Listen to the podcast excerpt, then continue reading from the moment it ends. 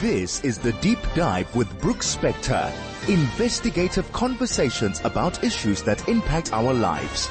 Be curious. Friday mornings at 9 a.m. only on 101.9 High FM. Oh, Stella used to tell me, uh, you pointed out this to her and she said, don't worry, the, the next people can look after that. Peter, we're, we're going to go live now. Okay. And let me introduce the program. Uh, this is in fact the deep dive and I'm Brooks Spector and the bit of chatter you heard just a second ago was Peter Fabricius, our guest today, explaining the joys of uh, buying a perfect, ready to move in house that needs years of work. But we didn't, we didn't ask Peter to come on air to speak about house repairs, although he's now going to become an expert at it, but because Peter has a, as many of, as many of you in the audience know, a long and distinguished career as an international correspondent. He spent years in the U.S., for example, uh, was part, was a leading figure in the old Argus Group's, uh, international news service, Africa service. Uh, he has since his retirement from, you know, from the daily newspaper world, has been a researcher and writer with the Institute for Strategic Studies in, in uh, Pretoria and an occasional but, but frequent contributor to the Daily Maverick, I am pleased to say, because I helped encourage him to think about doing it. And he did, and we're, we're pleased that he has done it. And most recently, he's been in Kenya to look at the election process, the lead up to, and then the the actual election uh, of the new president in Kenya. And welcome and thank you very much for joining us, Peter. Hi, oh, Brooks. Yeah, thanks very much for inviting me. Thanks for the introduction. Yeah, I won't speak much about uh, r- roof repairs today. current, uh, Everybody current... who listens will will, will will sympathize. I must tell you. it's quite important in Cape Town because we've just had a monsoon the last few days. Anyway. Yeah, you discover cracks in the roof you didn't even know existed and suddenly there's a bucket underneath every one of them. But when, when you went to Kenya, Kenya's had a, uh, since independence certainly, it's had a kind of a raucous, uh, political life. Um, yeah. lots of accusations of mysterious, uh, doings behind the scene, an elections commission that was, uh, less than non-transparent, nonpartisan and, uh, all kinds of charges and countercharges about vote buying and tribal politics, quote unquote, and all the rest of this. This election, which you went to watch, seems to have been different in some ways. It, it pitted, um, William Ruto, the uh, sitting deputy president, and uh, Raila Odinga, who has been running for president for, well, as long as many people can remember, I guess. Yeah. And so what happened? Yeah, look, it was, as you say, um, in some ways unusual. I mean, it, it, obviously had quite a lot of continuity and common features, but the unusual part about it was, um, as you're suggesting, that the deputy president in most systems, like you're in, you know, in America, for example, you would get perhaps the deputy president you know, running for office, as it's often happened in the US after his, his president has, you know, has, has exhausted his two terms. And here though, there was a fallout between, uh, the, the president, the, the, incumbent president Uhuru Kenyatta and his deputy William Ruto. And, um, and, and, and, uh, Kenyatta, uh, did a famous handshake with, with Odinga back in 2018 and started a whole new sort of, uh, reconciliation with him, the guy who he'd fought and beaten in the last two elections. So as you say, Raila Odinga is the perpetual kind of also ran in a way, shame, and it seems like at this time too, this was his fifth shot at the presidency. And most people actually thought he was going to win. Uh, we did too, actually, just from uh, the polls and talking to the experts and so on. And then the results were announced, um, which showed two weeks ago, which showed that he'd been very narrowly beaten by Ruto and he's claiming fraud and uh, he's taking it uh, to the Supreme Court. So we're we're kind of in a way um, back at square one. Um, you know, in 2017, when he was beaten by Kenyatta, Odinga also took it to court, and that time, quite in an unprecedented fashion, actually, for Africa at that point. They, uh, the, the court annulled the election, you know, and it was, and, and demanded a rerun. Unfortunately, in a way, Odinga didn't run again. He, he claimed that the, uh, the, the electoral commission had not been sufficiently reformed for it to guarantee a free and fair election. So he didn't even contest the second round. And, uh, of course, Kenyatta, you know, won by a landslide. So, uh, we're, we're, at the moment where we are is that the Supreme Court has 14 days or so, which would be expire quite soon because I think that dates back a few days to, to scrutinize the election and to try to discover again whether it was, um, you know, a genuine reflection of the will of the Kenyan people.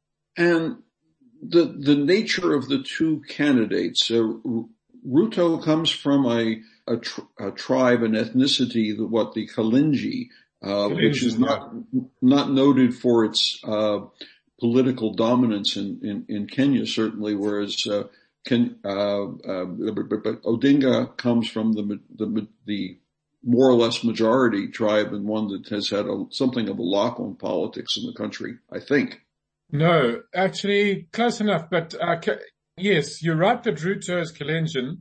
And although it's, look, the, the, the, the, the demographics are reasonably well distributed, but the, the Kalenjin did actually have a, a, a, long run, if you, if you want to put it in those, those ethnic terms, which, which are very relevant in the Kenyan context.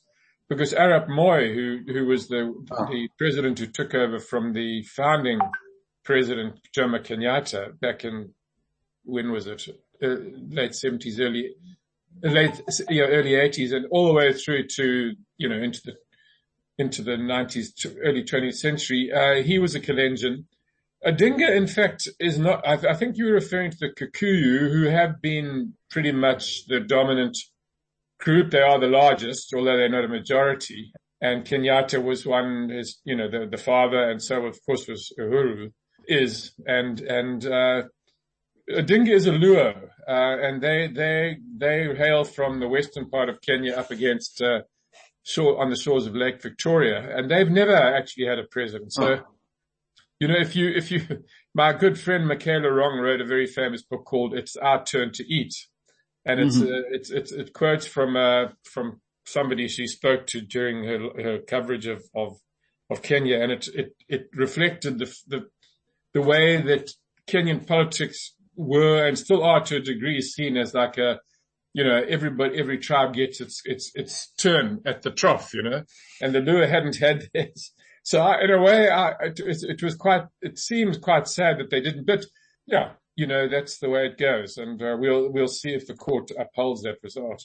Now, well, I'm going to pause for just a second and let me, uh, we have to do what we must necessarily do. We're speaking with Peter Fabricius, uh, journalist, uh, analyst, commentator.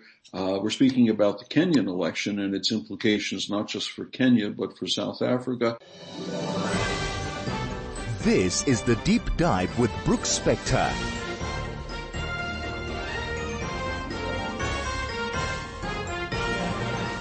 And this is indeed Brooks Spector, and we are on the deep dive, and today we're talking to Peter Fabricius, author, uh, commentator, longtime veteran journalist, uh, writer and consultant with uh, Institute of Security Studies, and uh, a sometimes contributor to the Daily Maverick. But for the purposes of our conversation today, uh, he's just been in Kenya watching the election for the presidency in Kenya. William Ruto, the man who seems to have won, uh, absent any further challenges that pan out, it's, it's, he's an unusual kind of politician. I mean, he has a PhD in, in agronomy. Uh, he, uh, is a farmer and one of the larger producers. His work, his land is one of the larger producers of, uh, maize, corn, uh, in the country. Uh, he's been in cabinet positions for many years and at the same time didn't seem to have the ultimate faith and confidence of his president. And yet here he is now likely to be the president unless other things happen. Yeah. Um, describe him a little in, in, in sort of a more uh, 3D kind of way, if you could. Yeah. No, what you say is good. Yeah, look, um, so a couple of things. One is that he's quite a lot younger than his opponent. He's 55 versus Odinga's 77. And I think that was a factor in the election. Um, he fought this election on the basis of, uh, as he called it, the need for the hustlers to get a chance um, against the dynasties. And that that was a dig, of course, at the fact that he was facing um, now not just Odinga, his his opponent on the ballot, but backed by Kenyatta, and both of them are sons of the original president and deputy president of Ken, of Kenya. You know, um, Oginga Odinga, uh, Raila's father was deputy to to Kikuyu, and and they were they were buddies in the struggle. They were fellow, um, you know, uh, uh, liberation fighters against the British. And then they fell out in, in, the, in the, late 60s, uh, and he, he fought running battles with them. He was imprisoned, etc. Ginga was. So that was like the dynasties. And so Ruto quite cl- cleverly, in fact went beyond the, the usual tribal kind of affiliations, although I'll get back to that, and fought this campaign for mainly for young people who are suffering very high unemployment and in, in what is not a very um, good economy. And, and and actually seemed to appeal quite widely. Now, he himself, we're going to have to see how he performs. I mean, apart what you've said is, is good. Those are the positives. There is a bit of a downside, and that is that he is considered to be, um, a pretty hard nosed guy, you know. He and Kenyatta, by the way, are still officially indicted by the International Criminal Court for the, uh, the post-election violence in 2007 when they were on opposite sides. So for mobilizing his Kalenjin against the Kikuyu and, you know, like tapping into old land grievances and so on, a lot of people died then like, uh, between, you know, 1,100 and 1,200. And uh, the ICC indicted both of them because they were held equally responsible for, for whipping up violence by their, their supporters. And then the cases kind of sort of collapsed really because of a lack of witnesses. And, and there's a whole story behind that, which nobody really knows for sure, but witnesses, let us just say, disappeared in mysterious circumstances. So that case is not off the cards. It, it hangs over him in a way, although few people think that it'll ever reappear.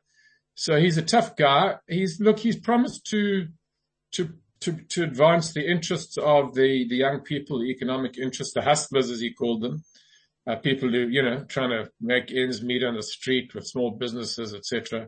And whether or not he does that or whether the Kenyan politics just slides, you know, inevitably back to its, its old, uh, uh, comfortable ways for the elites and to hell with the rest, we'll, we'll, we'll still have to see.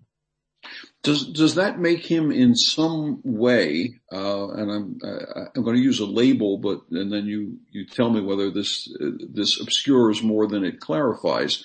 Does that make him something of a populist on behalf yeah. of the next generation? Yeah, he is a kind of populist actually in that sense. Look, I don't know if he would completely fit the, the, the description, but yes, that that is a fair way to, to describe him. And, and it is reasonably illuminating because that's he, his, his, his coalition that, that opposed the Azimio coalition of, of Odinga was called Kenya Kwanza, which means Kenya first. So that gives you a little bit of a, an echo across the Atlantic, shall we say. I was going to uh, say, I, I hear a certain echo or resonance. yeah. You know, the interesting thing amongst others about this election, so as, as you pointed out right in the beginning, and as is absolutely true, uh, elections tend to have been fought basically by kind of ethnic tribal coalitions, you know, and they, and they've often shifted and they've moved around and they, they're quite difficult to follow. You know, one, as we saw here, you know, Kenyatta and Odinga just a few years ago were at each other's throats in the last two elections and suddenly formed an alliance and Ruto was with Kenyatta and was now against him. So it's, it's kind of balance of power, politics, shifting alliances and so on. But this time there was, there was some evolution away from the, the tribal element and it, it occurred to some degree because Ruto, Ruto claimed when he, when he, uh, in his acceptance speech that, that he had, how did he put it? He said he had raised the bar because he, he hadn't fought the campaign on tribal lines, which was true and not true. I mean, it was true to a degree, and one of the reasons was the Kikuyu, who the major tribe and have been the most influential, in in uh, Kenya's politics didn't put up a, a, candidate, and it's not quite clear why. Uh, maybe they felt that that they didn't want to be seen to be too dominant and so on. So both candidates, the, the two leading candidates, uh, Ruto and Odinga, each chose a, a Kikuyu running mate. So that kind of muddied the, the complicated the, the, the, the, calculation of how the Kikuyu would vote, you know, which side they'd vote for. And in fact, they ended up voting largely for Ruto, even though, um, he had been, uh, you know, the, the, one who incited a lot of the, the kind of, of, you know, ethnic violence against them back in 2007. So Kenyan politics are quite complicated in that sense, but in other ways, it went, it went along the tribal lines. I mean, I, I was with an observer mission from the Brenthurst Foundation. We, we, our particular group in, in that team went to Kisumu, which is on the shores of Lake Victoria, and that's very much, um, Raila Odinga Luo country. And I mean, he just, he, he won majorities of like 95 to 5%, you know, in that, that area. And, and, and, and likewise, um, Ruto in, in his kind of central Kenyan, you know, Rift Valley, strongholds, but elsewhere things were not as clear cut. And so it was that kind of floating vote, which I think was critical here. I mean, the, the end result was extremely close. You know, it was Ruto got 50.49, which was just enough to avoid a runoff. You know, you have to have more than a half to avoid a second round. And, and Raila Odinga, according to the official result, was 48.49 or something, 48 or a bit more. So, you know, any any kind of tampering with the result, which we still have to discover the truth of, will would you know could be could have been decisive. Clearly, you know. Um, does this uh, two things? Does this split that you described in the way the voting patterns came came across? Uh, is this more of a rural versus urban? In other words, uh, the the folks in Mombasa or in Nairobi and thereabouts probably went more for Odinga and rel- relatively less for his rival and vice versa. And uh, if that's true, is he able to, that is uh, Ruto, is he able, is he in any kind of a position to deliver on yeah. the promises? You know, I don't think I don't think that was the split. Um, it it has it, it it's quite a feature of uh, of African politics. In fact, on Wednesday, as you know, the, the, Angola had an election, and um, and the, the, the, I'll get back to obviously I'll get back to Kenya quite quickly, but they had an election there, and and the ruling MPLA took quite a heavy knock it lost something like 25% of its, you know, it, it, its, its majority over UNITA, the, the main opposition party was cut by 25%.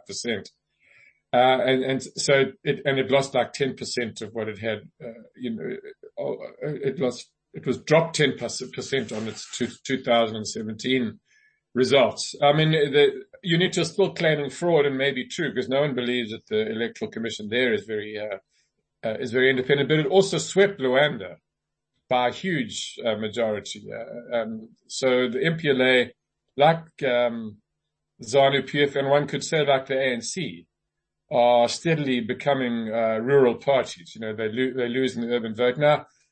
I don't think it was quite as clear cut in Kenya because of the complications about you know Kenyatta backing a Odinga, and Kenyatta clearly wasn't very popular, and so on. So I don't think, I think uh, my sense is that Ruto may actually have taken Nairobi, which is a kind of mixed bag anyway. It's got, you know, like, like any capital city, it doesn't have a, a, a, a sort of very strong ethnic character. So, uh, but it's got probably got a younger population than the, than the rural areas. And that, that group, in fact, tended to go for Ruto for some of the reasons that we described earlier. So yeah, so I don't think he, I don't think he will necessarily have a, that kind of issue. He obviously will have other issues the Luo are not happy. Uh, but you know, so far, there's been very little violent reaction, you know, and so that's something to be grateful for. Um, the, the, I mean, Odinga very clearly, uh, when he rejected the results, he very clearly said, I'm going to court and I urge my supporters not to go on the streets, you know. So I hope that prevails. I mean, if the court comes out and upholds the result, then, you know, we'll have to see. Now, but that leads me back to the to the other question. Uh, given the closeness of the vote, given the uh, the ethnic strains and splits, and given the way uh, the president-elect's uh, strength is is regionally based to some degree, uh, the age difference and the large central city in Nairobi, population terms, is Ruto actually in a position to deliver on the promises uh, beyond simply it's our turn to eat? Yeah.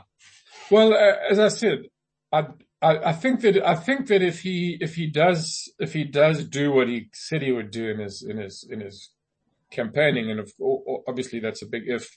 I think he'd be okay because I, I think he's shown in this, even though it's quite close and and um, his his his his, his uh, victory, you know, margin was very small. I think if he if he rules as he claimed he would with, you know, with, for all Kenyans and, and, but more particularly if he does something about the economy, I think he'll be okay.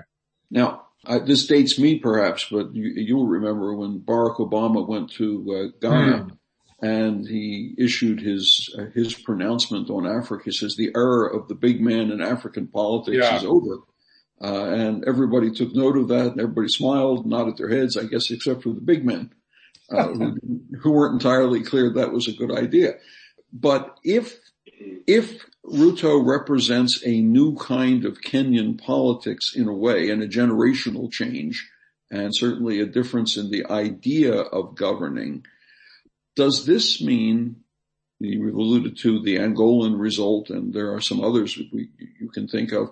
Does this argue for the end of the big man and its replacement by the populist man. Yeah. Well, I'm not sure I'd go quite that far. I mean, Kenya, of course, in a sense, isn't wasn't typical because, well, for one thing, since multi-party politics was introduced and, you know, by Arap Moi rather grudgingly in, in, in 1991, it's they, the leaders have, well, after that actually, but after the new constitution actually in the, in the 21st century, that, which is, which was to set two-term limits those have been kind of observed. You know, Kenyatta did not run again. Mm-hmm. And I mean, in, in, in, your typical big man, uh, uh, uh, African country, you know, that doesn't happen. They just, they're like next door, Museveni in Uganda has been in, in, in, in the state house since 1986.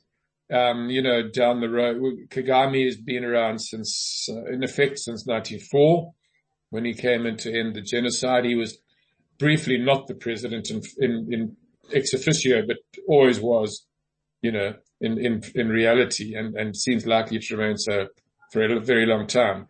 So Kenyatta, uh, Kenya in that sense is, has, has observed those rules. I mean, you could, you could obviously argue about the uh, legitimacy of the elections, but you know, relatively, they they go, okay, so no, I don't see Ruto necessarily then stepping way out of the, the pattern of Kenya's politics. Um, he's, yeah, he's, I mean, age wise, of course, you could say uh, he's, he's probably not that, he's probably about the same age as, uh, as, as Kenyatta actually. So, so he, um, but it, but it, it, he did try and give it a, he did try and play the, the, the tribal card less. You know, uh, Nick Cheeseman, who's a, a, Kenya expert from the University of Birmingham, noted that he thought that that Kenya was was evolving, had shown signs of evolving away from the the, the kind of ethnic uh, f- focus of the past. So it's not there yet, and one hopes it gets there. But one can see that there's quite deeply entrenched sort of tribal divisions, which are going to be very hard to um, overcome. And hopefully, Ruto would would make, uh, you know, would, would make good on his election promises and, and try to ensure that everybody gets a, a fair chance, you know? I mean, as, as a slightly cynical aside, I might say even a nation like the United States sometimes looks as if it is split mm. along a quasi tribal, yeah. Uh, uh, pathway. Yeah, that is a problem everywhere actually. Yeah, you're right about the US. It's kind of in that sense, been quite regressive since Trump and still is. Well, uh, Donald Trump tried to be the American version of the populist big man. He tried to yeah. meld the two, meld the two together and at the same time build on resentments of, if not ethnicity, at least division. and, and, uh, and, and not to accept the, uh, the, the, the, the result of the election. you know, you, you still see his fingernails dragging across the sand on this one. Yeah. He's, he's not quite there yet. Step back a little bit from the, the particular particularities of the Kenyan election and what does this imply, A, for the rest of Northeast Africa? Because there are security issues in places yeah. like Somalia and Ethiopia and even Uganda and the northern parts of, of uh, Mozambique, certainly. Yeah. Uh, and then what does, what does it imply as well for, um, this country? Uh, and we'll think about that for a second. Let me do this next message and then we'll come back to you after you've had a chance to contemplate all of that. We're speaking with Peter Fabricius, commentator, analyst, uh, journalist. We're talking about Kenya and its its election and the implications for the rest of Africa. This is the deep dive with Brooks Spector.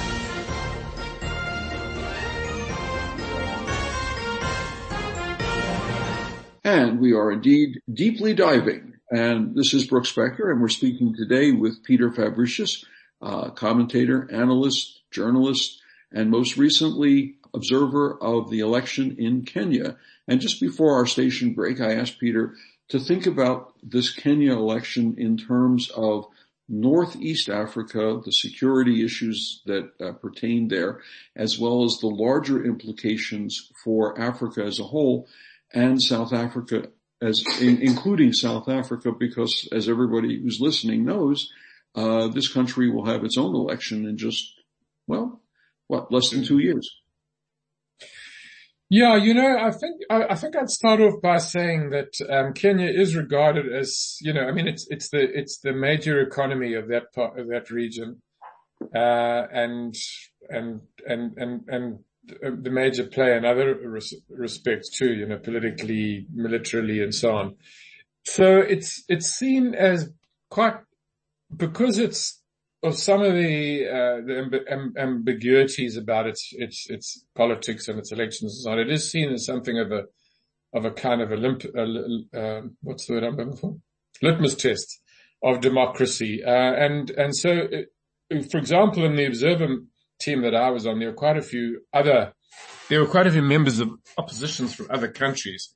And I sense they were rooting for Odinga because he's been seen as like a champion of the opposition because he's been at it for so long fighting, uh, you know, incumbents and losing.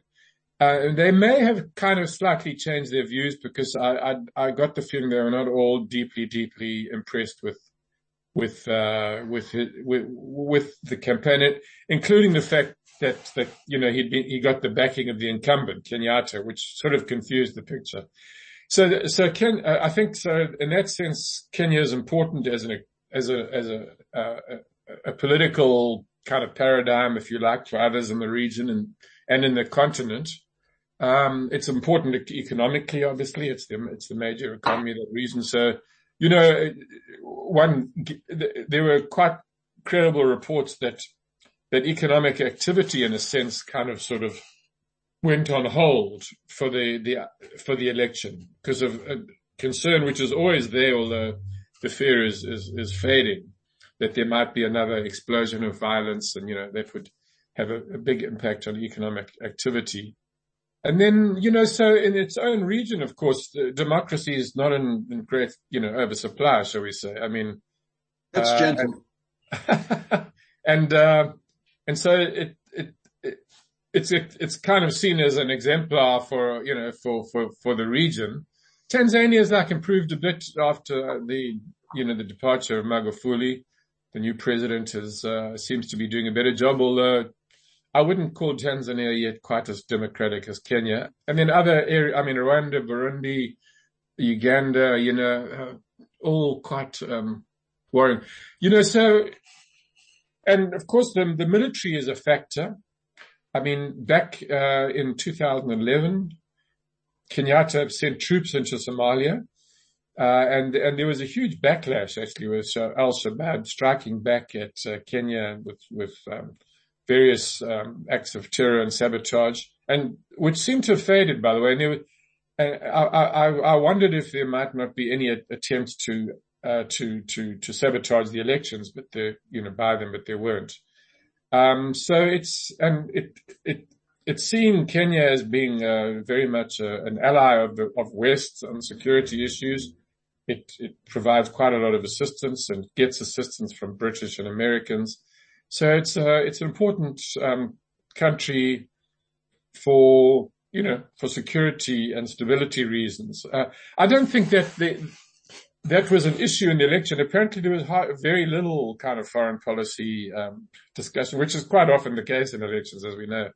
They yeah, all tend to be the always. Yeah, inward looking. So, and and one the assumption is that Ruto would pretty much continue um, the the policies of of Kenyatta if if his election is upheld, as maybe Odinga would have. You know, they're not. Um, uh, they're not likely, for example, to, uh, as far as I know, to withdraw from um, Somalia, which would, would which you know could have been an issue.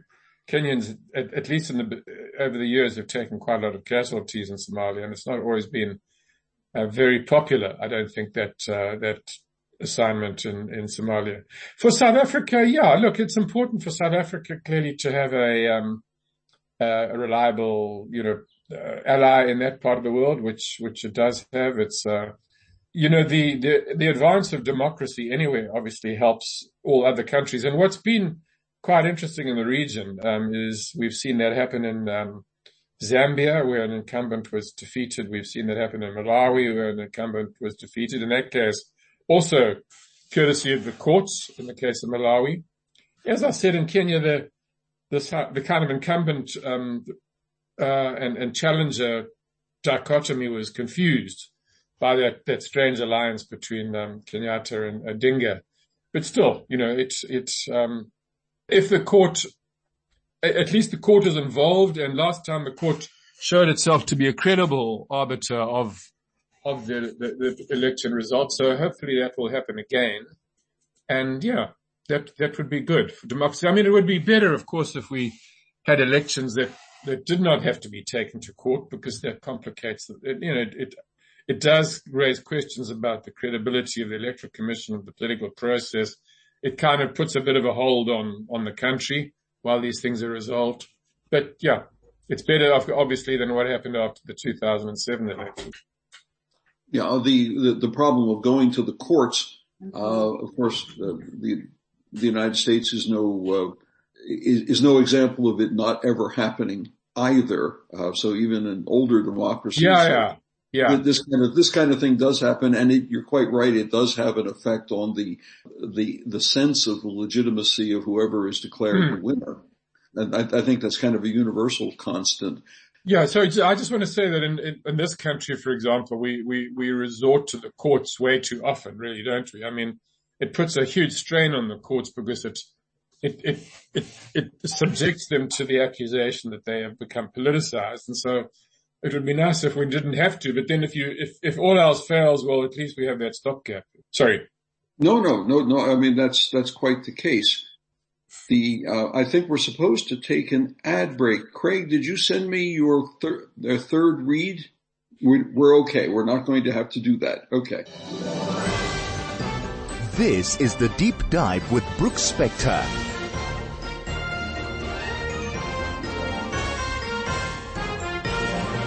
And we are back. We're back for the final bits of the deep dive with Brooks Spector, and our guest today is Peter Fabricius, colleague at the Daily Maverick, and also an independent commentator, uh, an analyst and consultant with the Institute for Security Studies, and most recently, and the reason why we're talking to him this morning, is because he was on an observer mission at the election in Kenya uh, which puts him in a particularly good space to be able to judge the way in which the election ran, the results, and perhaps the broader implications for electoral politics in Africa and just by parenthesis uh, for South Africa as well. Peter? Yeah, I, I, think I should probably just say, because um, I haven't said it yet, that that, you know, when you observe an election, just the, the, the, day of the election and before kind of thing, which is what we did, it always looks great because very few people cheat on the day or not very obviously. So the voting all went smoothly and everything. And then it's always the count though. And Kenya is, is a case in point. It's when you, you and, and, and, and the, the challenge that Odinga's raised gets into some technicalities, which we really were in no position to, to delve into and perceive. Anyway, but the larger implication, obviously, I mean, two things I would say is one is obvious, as I mentioned before, democracy is this continent's great challenge. And, and so that's, you know, that's what, what, what sort of provokes the interest in these, in these elections. And a lot of observer missions from all over, a lot of, you know, the Brenthurst one had opposition people in it like Tendai Biti and Zitto Kabwe and Kizza, Besigye, so on from Uganda and, and others. Um, and so that's, that's, there's a, there's a kind of a, obviously a, a, a collective interest in democracy wherever because one affects the other. You know, maybe they, they, they draw inspiration from one another. They draw courage from one another. So that, that was good. And, and, and I think the other thing I would just like to say is that it, it, the, the signs, the early signs of Kenya evolving beyond its ethnic politics were, were, were really very encouraging. You know, if that, if that can be sustained, that would be, uh, good for the whole continent too, because I think ethnic politics have been the, the, the, the, the, the you know, the kind of bugbear of the politics of a lot of countries in this continent, as, as you would know. And so any example of, of evolution, and Kenya is one of the most advanced countries in the continent would be, uh, would be very heartening. Well, it, you know, what you, what you said about uh, voting versus vote counting, I, I believe it was Joseph Stalin who once observed it doesn't matter who votes as much as who counts all those votes. That's absolutely true. Absolutely true. And your final thoughts perhaps on the, the effect, the implications, the influence of this election in Kenya on uh, South Africa's upcoming electoral, electoral process. Yeah, well, look, I mean, what what can I say? It's it's. Um, I think our I think our electoral uh, politics are are actually still exemplary. So in that sense, procedurally, uh, we, we, we, we, we probably don't have a whole lot to learn from Kenya. Um, I guess the, the fact that our politics are getting into kind of uh, ambiguous territory in terms of who's going to win and, you know, ANC is widely predicted to fall below 50%. So some, some of the, um, maybe some of the kind of the lessons of coalition politics and so on from Kenya might be relevant. Um, they, they, they, they're not easy to, to read those lessons, as I said, because their, their coalition forming and, and, and reforming and so on is bewildering. But maybe that in itself holds some lessons because I think we're starting to see the same sort of thing in this country with, with, with coalition politics, you know, dominating already at, at local government level and likely to do so at, um, national level. Uh, there, there's maybe some lessons to be learned there about how you, you manage those massive complexities of shifting alliances and, uh, you know, ethnic and social and economic you know, divisions and whatever. So, yeah. Peter, it's, it's a pleasure to have you on air because uh, you understand things, A, but B, you explain them in, in ways that clarify rather than further confuse the issue. And you, you, you help us understand what goes on in a, in a place that's far, far away, but just down the street in this case, of course, the Kenyan election. We've been speaking to Peter Fabricius, commentator, consultant, analyst, veteran journalist, sometimes colleague at the Daily Maverick as well, an analyst on behalf of the Institute for uh, Security Studies. Uh, and as we've indicated, uh, most recently just back from Kenya as an observer and in their most recent presidential election. Again, thank you. And we'll be back next week uh, with another guest who can explain something that is important for us to understand. Public issue. I haven't quite figured out which one it is. There's so many to choose from. But tune in next week at nine o'clock and we'll be doing the deep dive yet again.